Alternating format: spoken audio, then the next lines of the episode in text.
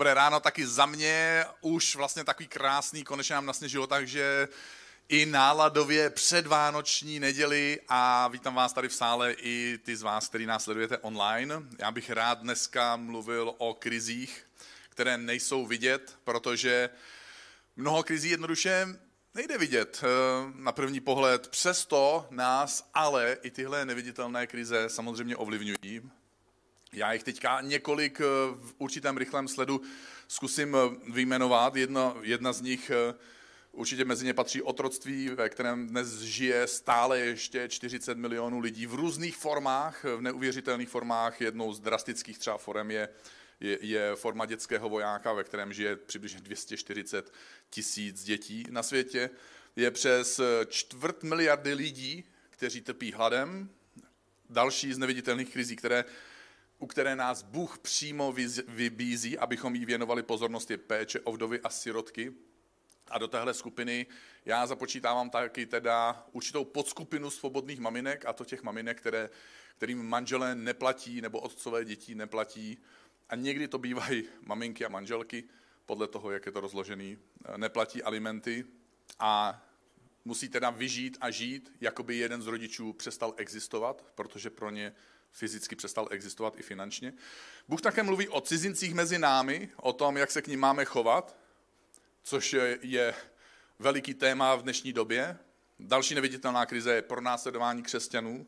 Jenom v roce 2021, což je tenhle rok ještě neskončil, tak 4761 eh, křesťanů bylo zabito pro svoji víru, to je 13 denně, ještě než skončí dnešní dopoledne, umře jeden křesťan na téhle země kouli pro svoji víru, pro jméno Ježíše Krista.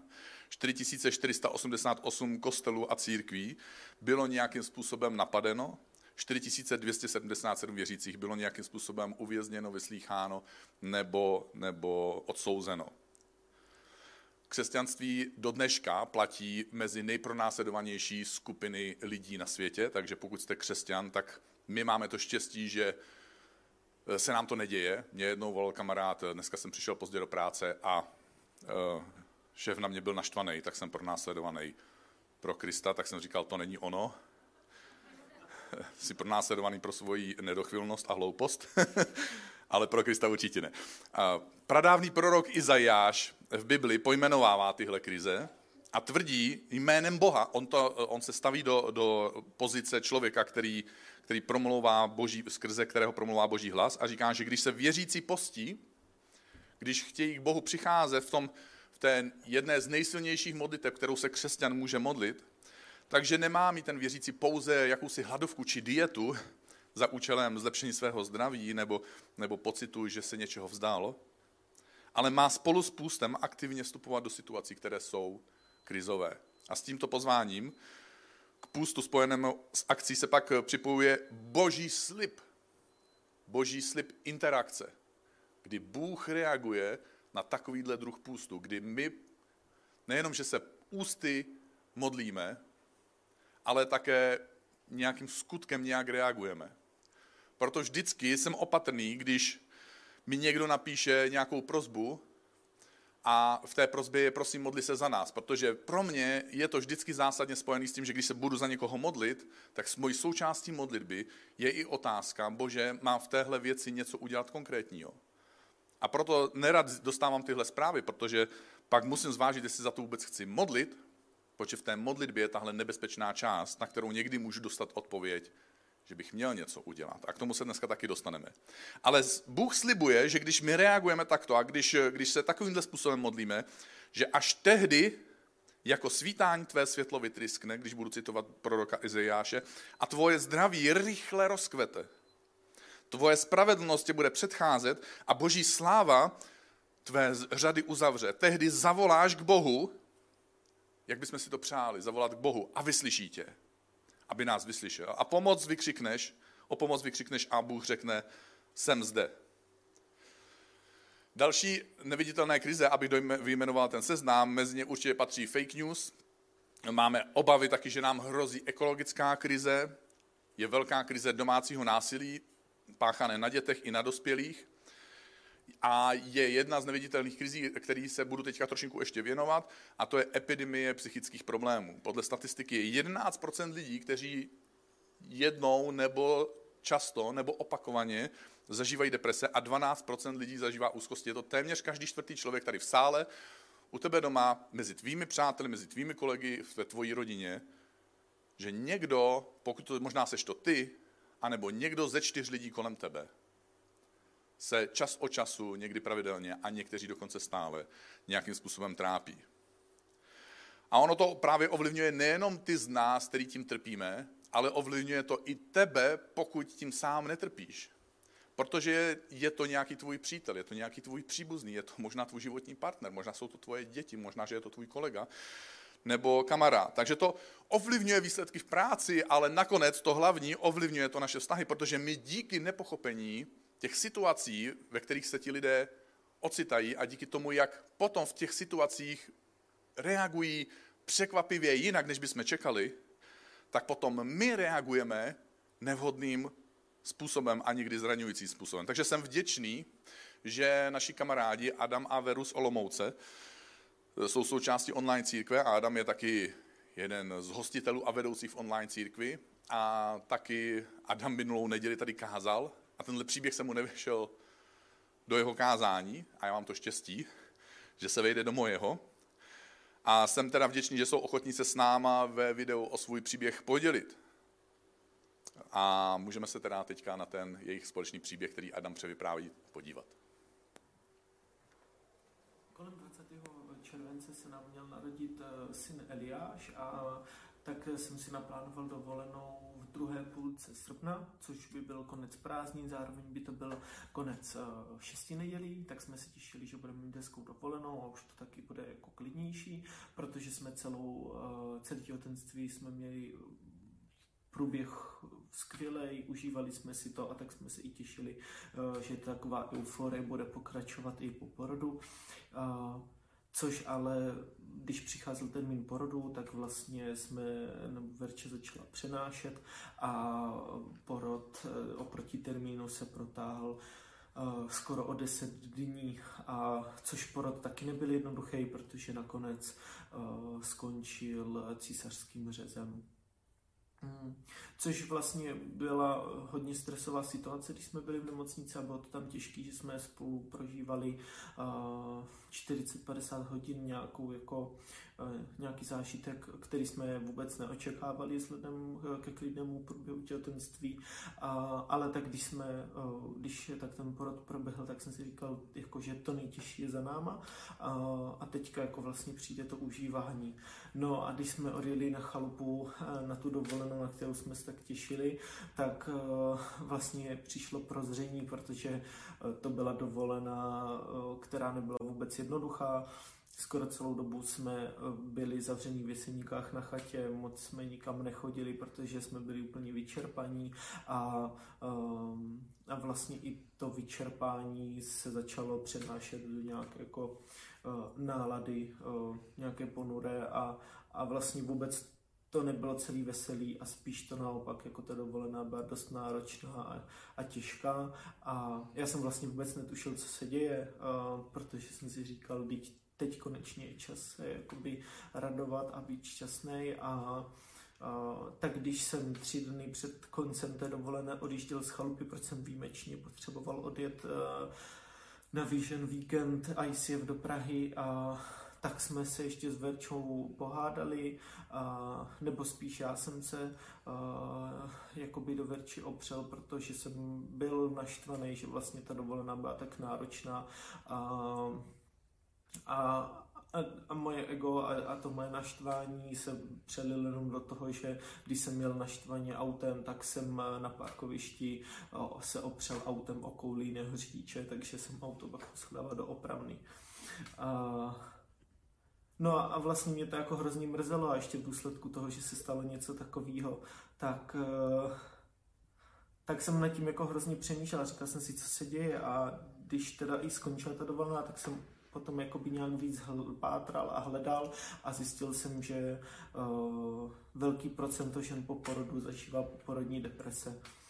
A vlastně v tu chvíli jsem dokázal všechno, co jsme zažívali a co Verče zažívala, tak jsem dokázal pojmenovat a hrozně mi to pomohlo, protože jsem mohl přijít za Verčou a říct si, že Prostě mě to mrzí všechno, co proběhlo a že vím, že jsme v tom spolu a že vlastně fakt jsme jakoby stojíme před něčím, co jsme možná nedokázali pojmenovat. A když jsem se o tom zpětně bavil, tak Verče říká, že tušila, že něco takového existuje a znala ten pojem a, a, a to, že poporní deprese jsou, ale úplně si na ty chalupy nedokázala přiznat, že by to ona mohla prožívat. A tak vlastně my jsme stáli proti nějaké krizi a, a vlastně buď jsme nechtěli si přiznat, nebo jsme ani nevěděli, že nic takového může existovat. A, a tak jsem jako rád za to, že víme, že to teď dokážeme zpětně pojmenovat a tak se i snažím o tom jiným lidem říkat. A, protože si myslím, že je důležité o krizích mluvit a pokud já bych v té době mi o tom řekl nějaký kamarád, že zažívali něco takového, tak by mi to nejspíš pomohlo i tu dovolenou si ve výsledku víc užít, nebo minimálně se více bavit o tom, co opravdu zažíváme a co prožíváme. Co kdyby jsme jim zatleskali, když tady nejsou? Protože nás určitě sledují. Jednou z právě z možností, jak, jak reagovat na tu neviditelnou krizi, je se o ní aspoň nějak částečně podělit, tak jak to tady udělal Adam. Protože tím, že se o ní podělíme, tak uděláme z krize neviditelné, tu krizi viditelnou, možná srozumitelnou, možná rozkódovatelnou a můžeme s ní najednou něco dělat.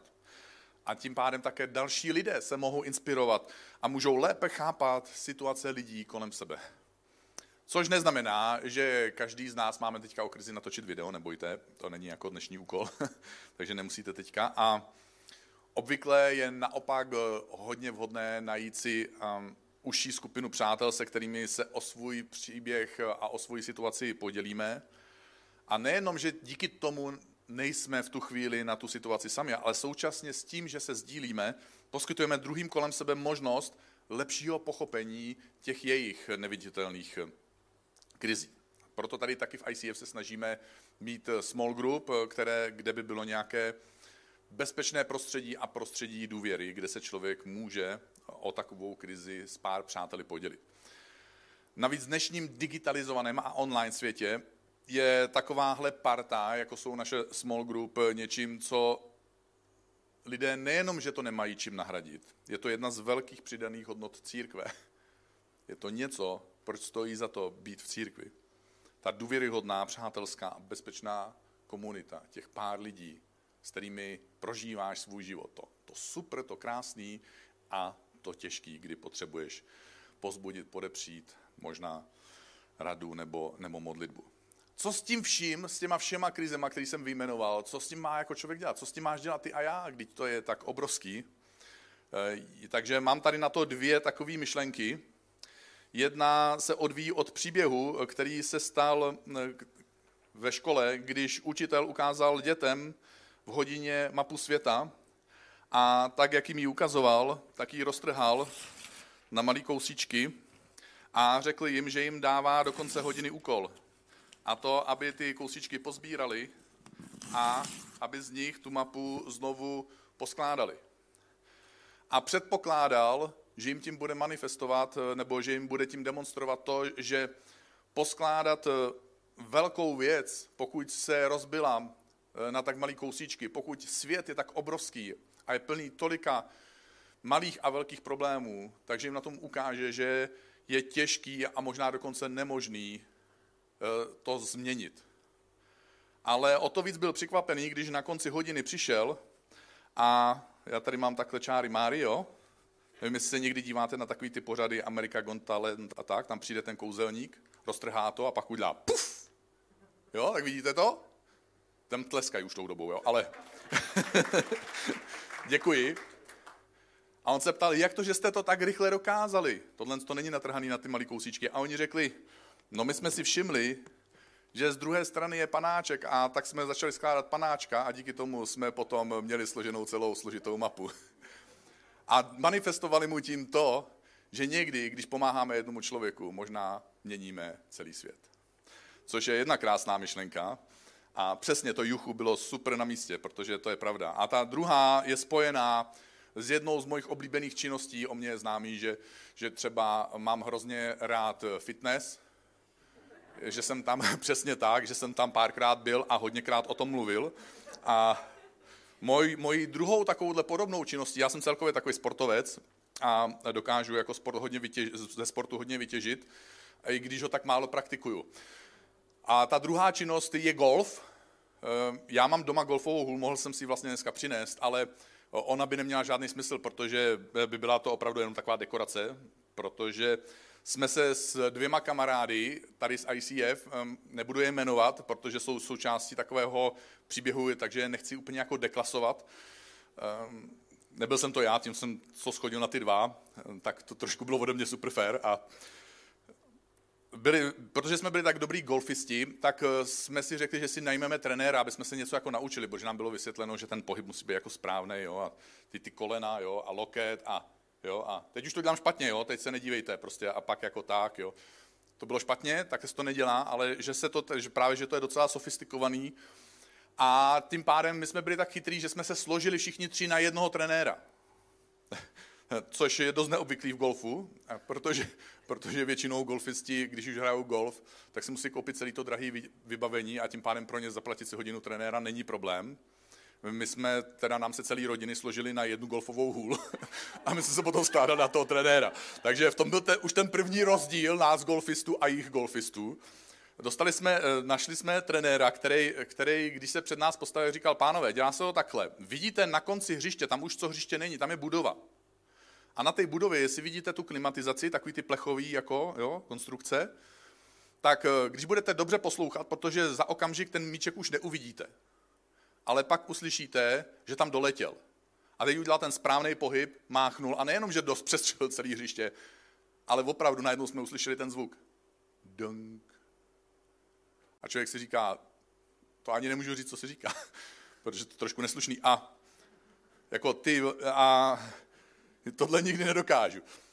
V každém případě tenhle člověk nás začal trénovat a bylo to takový dvoupatrový odpaliště, kde si učíte ten první pohyb. Jo? Ten právě, který neumím, takže ho neukazuju správně, takže to nepoužívejte, tak jak to navádím.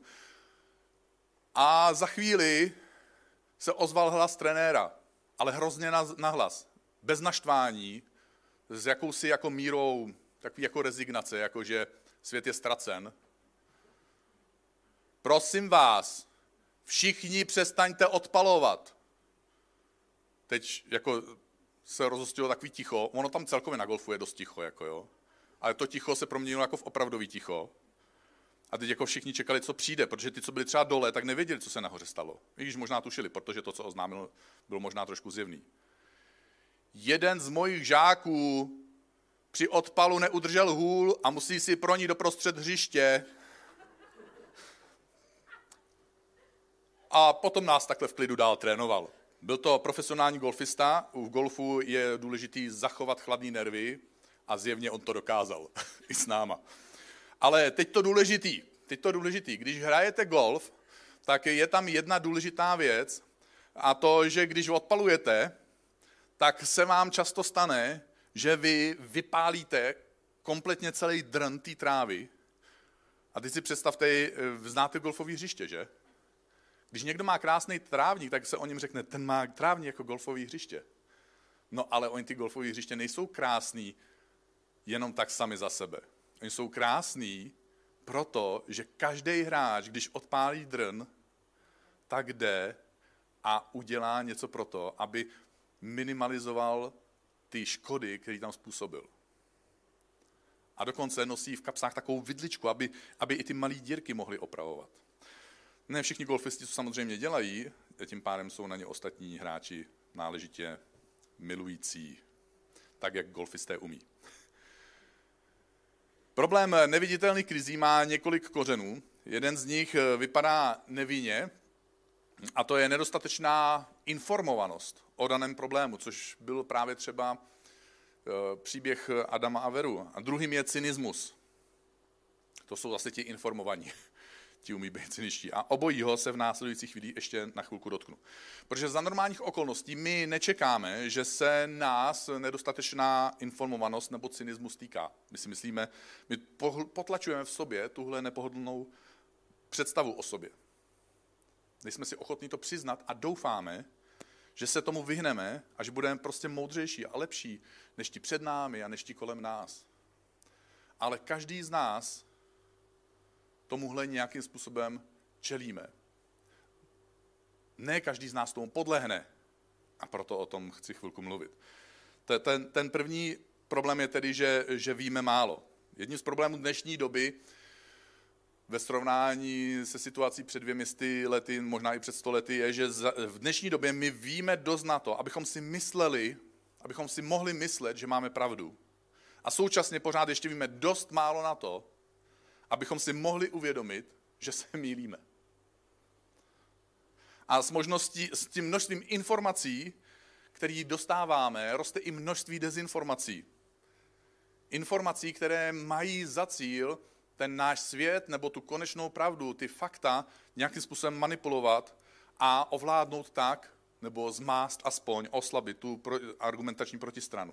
Já vám dám příklad, který se týká nás věřících. Ježíš v neděli ráno je skříšen, zmizí z hrobu, učeníci jsou v šoku a, kdy, a jsou ještě víc šoku, když se setkají s tím vzkříšeným Ježíšem. Současně s učedníkama se to dozvídají tehdejší politici, kteří byli příčinou Ježíšova usmrcení. A možnost, že by tenhle Ježíš byl skříšený, jak to sám o sobě předpověděl, se jim nehodí a dohodli se, že rozhlásí, že tělo Ježíše ukradli učeníci. Tak jednoduché řešení. Bible zaznamenává tento proces zavedení dezinformace, která použije fakta. Protože fakta obě dvě strany používají do dneska, do dneška stejné. Ježíš zemřel, byl v hrobě, nyní v hrobě není, Ježíš měl následovníky. Zbytek příběhu se interpretuje na každé straně jinak. Do dneška tohle je jedna z nejrozšířenějších teorií o krádeži Ježíšova těla jeho učedníkama, jako nej, nejčastější z argumentů odpůrců příběhu o Ježíšově skříšení. Je 2000 let stará dezinformace vypuštěná se záměrem, který se dodnes naplňuje. Víme dost, ale současně víme málo. A kdo má pravdu? Pak, pak ten druhý problém, tedy, který jsem zmínil, je, že jsme cyničtí, že máme sklon být cyničtí. Nikdo se nenarodí cynikem. Žádný dítě, který začne mluvit, nezačne mluvit cynicky. Děti naopak, oni jsou hrozně čisté, jsou zvídavé, jsou, jsou důvěřivé, jsou tvárné, ani jedno z toho cynici nebývají. Cynikem se člověk postupně stává, to se ti nestane najednou, dělá ti to život, protože život, když zabalím to všechno, co se ti děje, doslova život, protože život ti nějak ublížil a ubližoval. A ty si dovolil, aby ti život ublížil. Jedna věc je, když ti život ubližuje, a druhá věc je, když ty tomu ublížení dovoluješ, aby ti ublížilo. A reakcí na odpuštění, na, na to ublížení můžou být dvě. Jedno je odpuštění, anebo se začneš postupně zatvrzovat. A postupně se tvoje zatvrzení a tvrdost proměňuje v cynismus. A vůči téhle epidemii, té epidemii cynismu, nikdo z nás, ani ty, ani já, nejsme imunní. Takže zatímco dneska možná nejsi cynik, za rok možná budeš. Ale také možná si byl cynik a možná, že přestaneš být.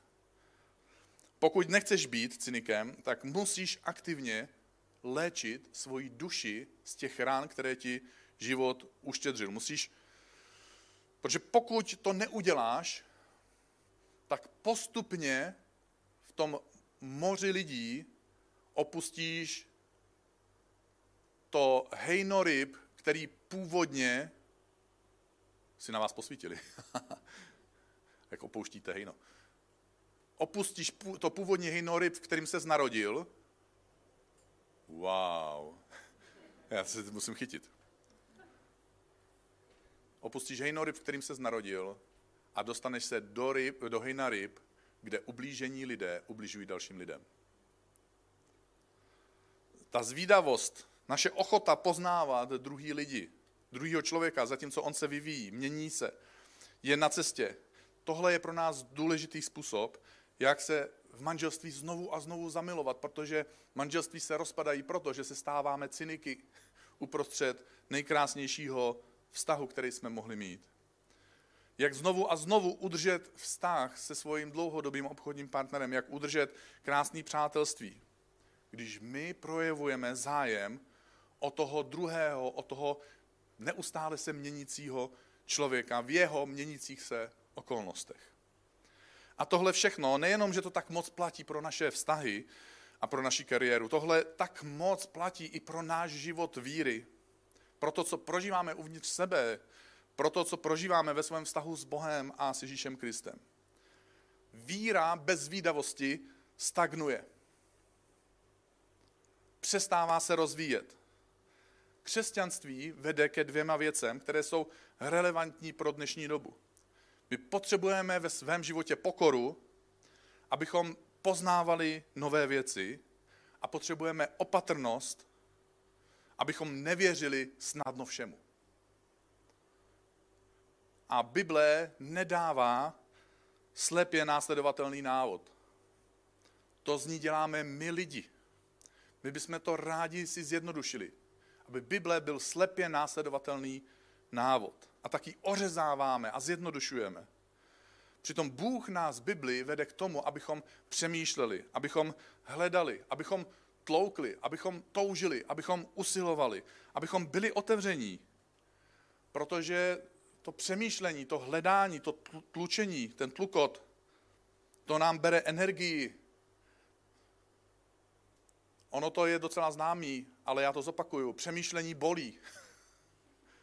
A my lidi nemáme rádi bolest. A poštol Pavel v jednom ze svých dopisů píše, všechno prověřujte. Víte, co patří do skupiny všechno? I to, co v Bibli není. Víte, co patří do skupiny všechno? I to, co v Bibli je. Všechno prověřujte, všechno zkoumejte a dobrého se držte. Ne všechno, co v životě potkáš, ne všechny informace, které získáš, ne každá myšlenka, která tě napadne, ne každá emoce, která tě ovlivní, ne každá autorita, která na tebe působí, ať už jsou to média, nebo osobnosti, nebo kulturní lidi, osobnosti jako superstar. Ne všechno, co kde kdy zazní, ne všechno, co ty kdy kde pocítíš nebo pomyslíš, je dobrá věc. A já zakončím dnešní vzkaz notoricky známým příběhem o Cynikovi. Věděli jste, že Ježíš má příběh o Cynikovi? Protože jeden cynik přišel za Ježíšem, ono jich bylo postupně víc, ale tohle je můj oblíbený cynik. Za Ježíšem přišel znalec zákona. A když si čteme ten příběh, tak za mě se ukáže dodatečně, že to byl cynik. Ono se to ukazuje už té další půlce věty. Protože nepřišel za Ježíšem, on ho chtěl pouze vyzkoušet.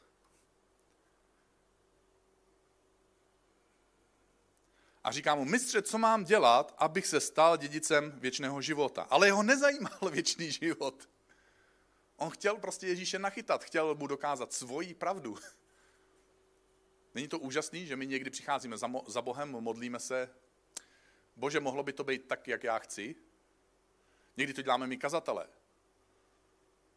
Kněz se takhle bodlí v kostele a říká, a najednou slyší Boha, synu, s tím peklem, tak jak to říkáš, to není úplně přesně tak, jak to říkáš. A kněz rychle sepne ruce a říká, bože, hlavně to nikomu neříkej, mě to tady na zemi docela dobře funguje. Přesně. Ježíš tomu cynikovi řekl, co je psáno v zákoně, jak to tam čteš? Úžasný Ježíš odpovídá otázkou, nevnucuje žádný fakta, žádný informace, žádný emoce. Co si myslíš ty? No, tak já Ježíši vím, jo, na rozdíl od tebe já to vím. Miluj hospodina svého Boha celým svým srdcem, celou svou duší, ze vší své síly, celou svou myslí. A to druhý, miluj svého bližního jako sám sebe. Tož potvrdíš moji pravdu? To taky dělají lidi, když přijdou za kazatelem. Kazateli, potřeboval bych poradit. Jsem v této situaci, mám mi udělat A, to je to, co bych se mi líbilo, nebo B, to, co je nepohodlný. Vy jako kazatel se zdráháte říct B, ale musíte říct B, takže nakonec říknete B. Jo? B, B. A pak se dozvíte, že jste špatný kazatel. Že jste mu neporadili A, že? Takže řekl jsem to dobře a Ježíš je chytrej, jo, to bychom se my kazatele mohli poučit. Správně si odpověděl. Takže on ho pochválí a současně mu to obrátí z nohama. Dělej to a budeš žít. Ale ten zákonník, ten znalec zákona, ten cynik se chtěl ospravedlnit, protože on se nechystal tím řídit. To byl právě celý ten problém tohohle rozhovoru. On chtěl nachytat Ježíše, on, se nechtěl, on nechtěl jít za Ježíšem, on ho nechtěl následovat. A tak eh, mu říká jako, no jo, jako miluji svoje bližního, to jako se snadno vlastně řekne. Když jsem to řekl já, vlastně tak, takový jako divný, jako a teď. A to teda, kdo to je, jako je ten můj bližní, jako? To asi nebudou všichni lidi na světě, ne? Snad. Všichni, co mají problémy. K tomuhle se za chvilku vrátím. K tomuhle způsobu. Ježíš mu odpověděl. Jeden člověk byl na cestě z Jeruzaléma do Jericha, přepaden lupiči, obrali ho, zbyli, nechali ho tam ležet polomrtvého a odešli. Náhodou tudy šel jeden kněz a později levita, když ho oba dva nezávisle na sobě uviděli, nezávisle na sobě se mu obloukem vyhnuli. Oni ho uviděli a vyargumentovali se z problému, takže se jich netýkal. Viditelný problém dokázali z něj udělat neviditelný problém. To není můj problém, za to si nejspíš může sám. Kdyby nebyl blbec, kdyby nepil, kdo ví, jak se mu to stalo, třeba si to zasloužil, třeba si to zavinil. Jo, měl krátkou sukni nebo něco prostě. Kdyby se víc snažil, on mě určitě chce využít. A kdo ví, jestli to nehraje. Oni tvrdí, že ví dost o jeho situaci a ví dost na to, aby ho mohli odmítnout. Kdybych tohle dělal pro každýho, tak bych nedělal už nic jiného. Svět se nezlepší tím, že někomu pomůžeš. Víš, kolik lidí je na světě, co potřebují pomoct? Jo, lepší by bylo naučit ho rybařit, než mu dávat ryby. Já tohle slýchávám, protože pracuji pro nadační fond. A když tohle slyším, tak často vím, že se dodatečně ukáže, že se neudělá nic, že nikdo nikoho nebude učit rybařit. To byla jenom výmluva proto, že se nebude pomáhat. Je to způsob, jak citelné, cítitelné a viditelné krize udělat krizi, kterou už vidět nemusím. A Ježíš pokračuje v tom příběhu, potom k němu přišel jeden Samaritán, což by dneska znamenalo něco, potom k němu přišel Rom, potom k němu přišel uprchlík z Afghánistánu, který tudy náhodou cestoval. A teď to důležité v tom příběhu.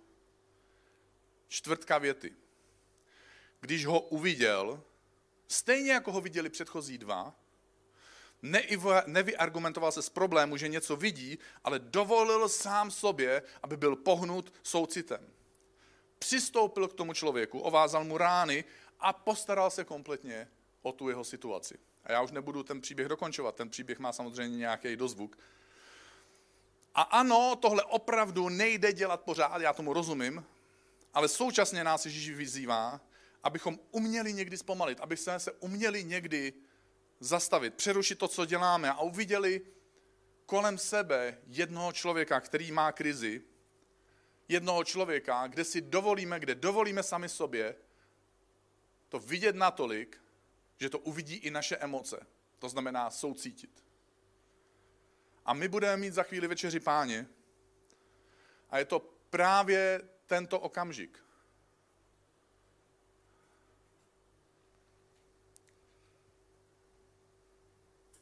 Ten jakýsi pradávný, už 2000 let se opakující obřadní rituál, který nám, tobě a mně, tady v sále, u tebe doma, připomíná jednu věc. Bůh se zastavil, aby viděl tebe a mě. Tam někde, kde ty ležíš, zmlácený nebo zmlácená u cesty uprostřed tvojí a mojí krize.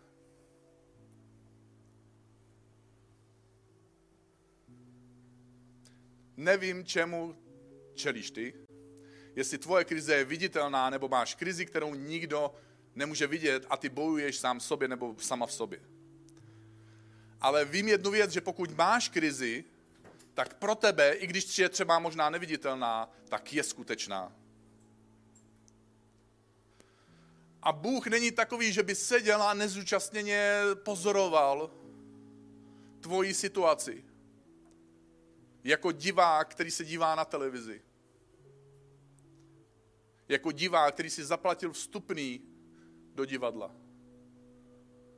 Nebo jako jakýsi zvrácený voyeur, který se dívá na něco, na co se dívat nemá, ale má v tom jakési podivné zalíbení. Bůh tak moc miloval tebe a mě, že poslal svého syna Ježíše Krista, aby tě našel na kraji tvojí cesty, tam, kde leží tvoje zmlácený, rozervaný a bolestivý srdce. Aby každý z nás, kdo v něj uvěří, nezahynul, ale měl věčný a měl plnohodnotný život. Ježíš nás vyzývá k tomu, aby jsme se modlili modlitbu Tvoje vůle, která je v nebi, ať se stane tady na zemi. Bůh neposlal Ježíše, aby nás zachránil pouze pro věčnost, nebo respektive ano, přišel, aby nás a poslal ho, aby nás zachránil pouze pro věčnost, ale ta věčnost začíná už tady a teď. Už tady a teď můžeme začít žít a prožívat ten věčný život, který bude jednou v nebi. Bůh aktivně pracuje. Podobně jako krize jsou neviditelné, Bůh někdy neviditelně pracuje. Bůh aktivně pracuje a hledá souhlas a hledá projevy svobodné vůle. Kdy my souhlasíme s jeho vůlí, kdy my se modlíme za jeho vůli a kdy my jednáme podle jeho vůle. A nejenom to, člověk se nepozná podle toho, jakým způsobem jedná, ale někdy se pozná nejlépe podle toho, jak reaguje na situace, které jsou krizové, které ho donutí nějak jednat. Protože tehdy, jak říkal Adam minulou neděli, se z našeho citronu vymáčne šťáva a z té šťávy bude buď něco kyselého, nebo se z ní stane limonáda.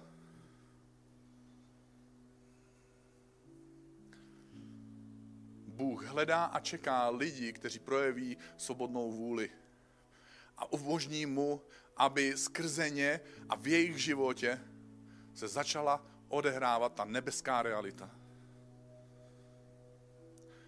Bůh hledá lidi, kteří umožní, aby on mohl jednat tak, jak jenom on opravdu může.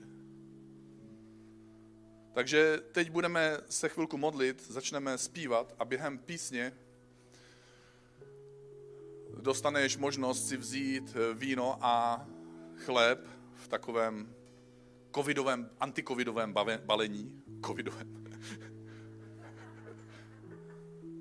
Je to sofistikovaný balení, má to, má to dvě, eh, dvě, dvě taková víčka, otrhneš to poprvé, objevíš chleba, otrhneš to po druhé, objevíš víno.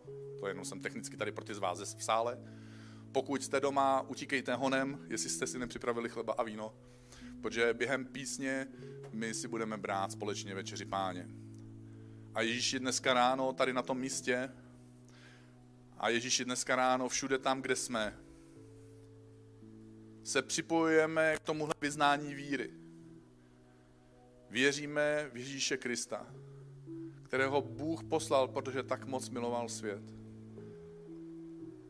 Který byl ukřižován na kříži již před dvěma tisíci lety a zemřel za naše hříchy a selhání, aby zaplatil za všechny naše selhání a viny a hříchy. A aby nás našel ležící někde na kraji cesty kde naše životy, naše emoce, naše pocity, naše naděje, naše srdce, naše touhy byly rozervány, pošlapány. A děkujeme ti, že když ti dáváme Ježíši svůj život, že náš starý, rozervaný, pošlapaný život končí a že spolu s tebou, tak jak ty jsi byl třetí den skříšen, naše nový životy jsou skříšený, naše naděje jsou skříšený, naše pocity o nás jsou skříšený. Naše naděje do budoucnosti jsou skříšený. Náš vztah s tebou je skříšený. A my chceme, Bože, dneska ráno přijmout tenhle chléb a tohle víno jako největší vyjádření tvojí lásky k nám, toho, že jsme zemřeli tomu, co bylo, Byli jsme vzkříšeni pro to nebeské království, které můžeme zažívat už tady na zemi. A každý, kdo po tomhle touží a chce to, tak řekne Amen.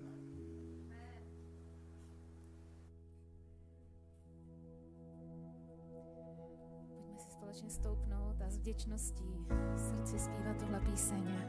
Že ta vděčnost to je způsob, jak my můžeme vyhrávat naše bitvy a naše krize.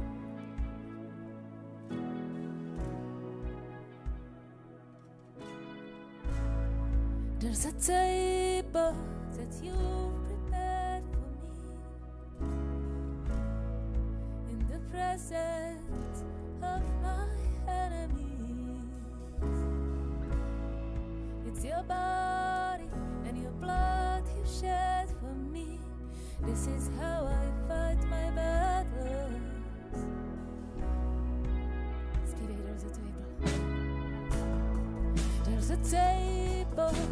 you've prepared for me in the presence of my enemies. It's your body and your blood you shed for me. This is how I fight my battles.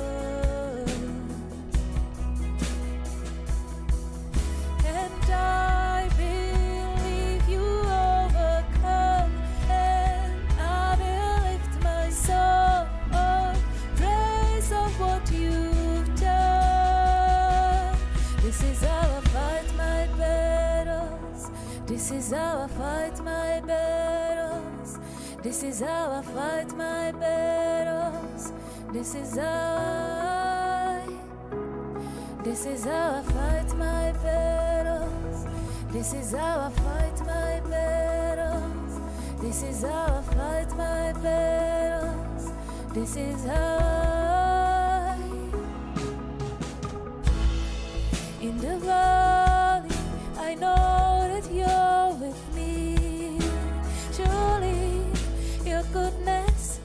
your mercy follow me and my are praise and thanksgiving. This is how I fight my battle.